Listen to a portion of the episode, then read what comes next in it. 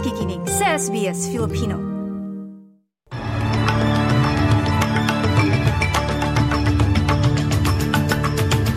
Sa ulo ng mga balita ngayong linggo ay kasampu ng Desyembre taong 2023. Bagong migration strategy nakatakdang ihayag ng federal na gobyerno ng Australia.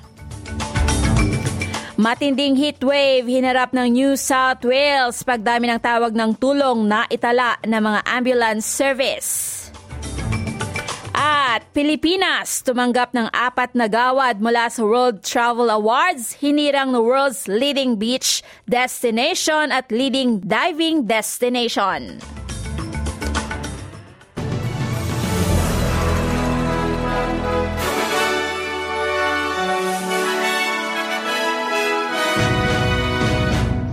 Sa detalye ng mga balita, nakatakdang ianunsyo bukas lunes December 11 ng pamalang federal ng Australia ang malaking pagbabago sa sistema ng migrasyon samantala nagbabala ang isang eksperto sa migrasyon na hindi malinaw ang ugnayan sa pagitan ng cost of living at bilang ng mga migrante. Ipinahaywatig ni Prime Minister Anthony Albanese kahapon Sabado na tutugon ang kanyang gobyerno sa isang beses sa isang henerasyon na pagsusuri kung saan na pag-alaman ng sistema ng migrasyon ay epektibong sira o effectively broken. Inihahayag ang mga plano na ibalik sa dati ang antas ng bilang ng migrasyon bago magpandemya. Binatikos naman ni Opposition Migration Spokesman Dan Tihan ang diskarte ng gobyerno kaugnay ng migrasyon. Sinabi nito na nakadagdag ito ng pressure sa krisis sa cost of living at pabahay. Malugod naman ang pagdanggap ng Deloitte analyst na si Fiona Webb sa pangako ng gobyerno na gawing simple ang sistema. Anya, mahalagang kilalanin ang halaga ng pag-akit ng mga migrante sa lakas paggawa ng Australia. Again, we have to balance it out that, that any of our migrants are also contributors to the economy from, from the point of view of spending, they pay taxes. There, there is a the, the net benefit as well. So it, it's it's really hard to unscramble that egg in terms of knowing kind of which of the factors are are linking in to driving things like cost of living pressures and potential recession factors. Sa Australia pa rin, total fire ban nakataas pa rin para sa malaking bahagi ng New South Wales bagaman bahagyang bumaba ng temperatura sa estado habang ang pagtaas naman ng temperatura sa South Australia ay nagdulot ng matinding pag-ulan. Pumalo ng mahigit 40 degrees Celsius ang antas ng temperatura sa Central Western at mga coastal areas ng New South Wales kahapon Sabado bago ang matinding pag-ulan sa bandang hapon na may dalang matinding pagkulog at pagkidlat. Dahil sa matinding hangin hangin, ilang bahay ang nasira sa Central Coast. May mga bubong ng bahay na inilipad. Umabot ng hindi bababa sa 70 sunog sa buong New South Wales ang sinubukang apulahin ng Rural Fire Service. Ang ilan ay nakonti na na kagabi. Magpapatuloy naman ang mainit na temperatura ngayong araw ng linggo. Sa Queensland, matinding tropical cyclone Jasper nagsimula ng kumilos papasok sa baybay ng Australia at inaasahang makaapekto at maglandfall sa kalagitnaan ng susunod na linggo. Magdadala ng mapanirang hangin at ulan. Ang Category 4 system na Cyclone Jasper ay nasa Coral Sea kahapon, Sabado ng hapon, mga isang libong kilometro silangan ng Cairns at nagsimulang kumilos pahilaga ng Queensland. Samantala, sa Australia pa rin, sa Victoria inaresto at pinagmulta ng pulisyang 72 climate action protester na humarang sa isang pangunahing intersection sa Melbourne kahapon December 9. Mahigit tatlong daang tao ang nagtipon sa labas ng Flinders Street Station sa ikapat na araw ng mga pagkagambala na inorganisa ng climate activist group na Extinction Rebellion.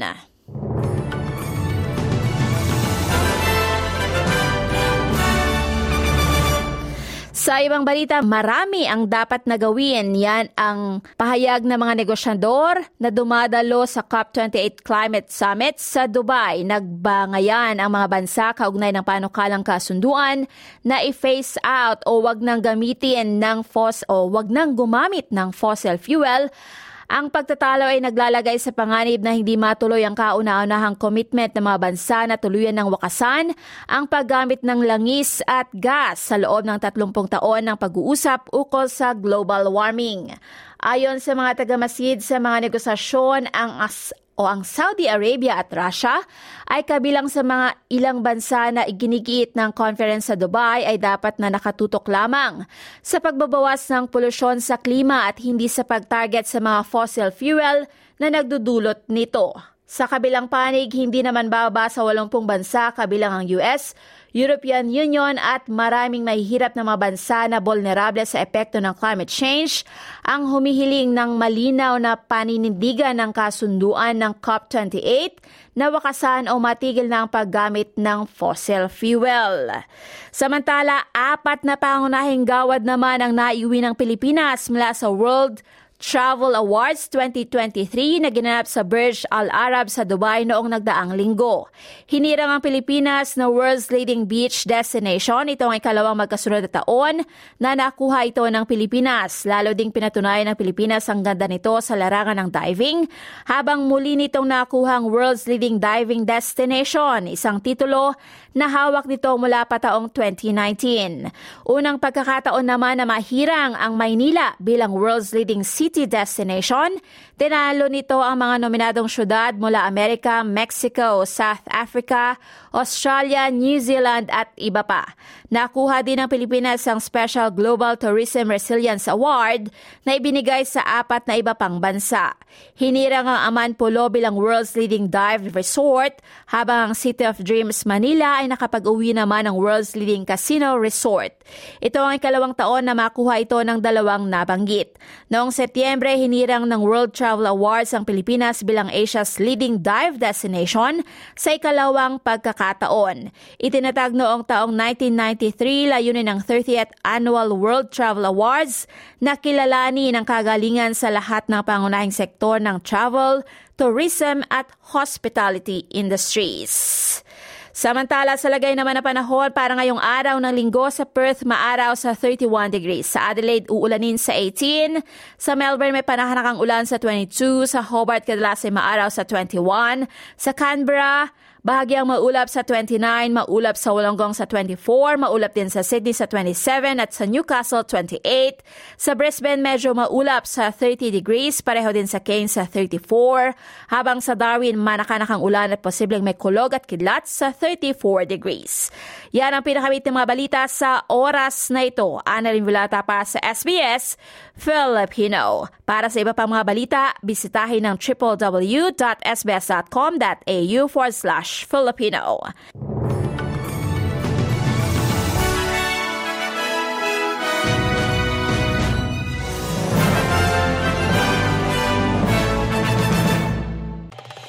Nice yung bang makinig na iba pang kwento na tulad ito? Makinig sa Apple Podcast, Google Podcast, Spotify o sa iba pang podcast app.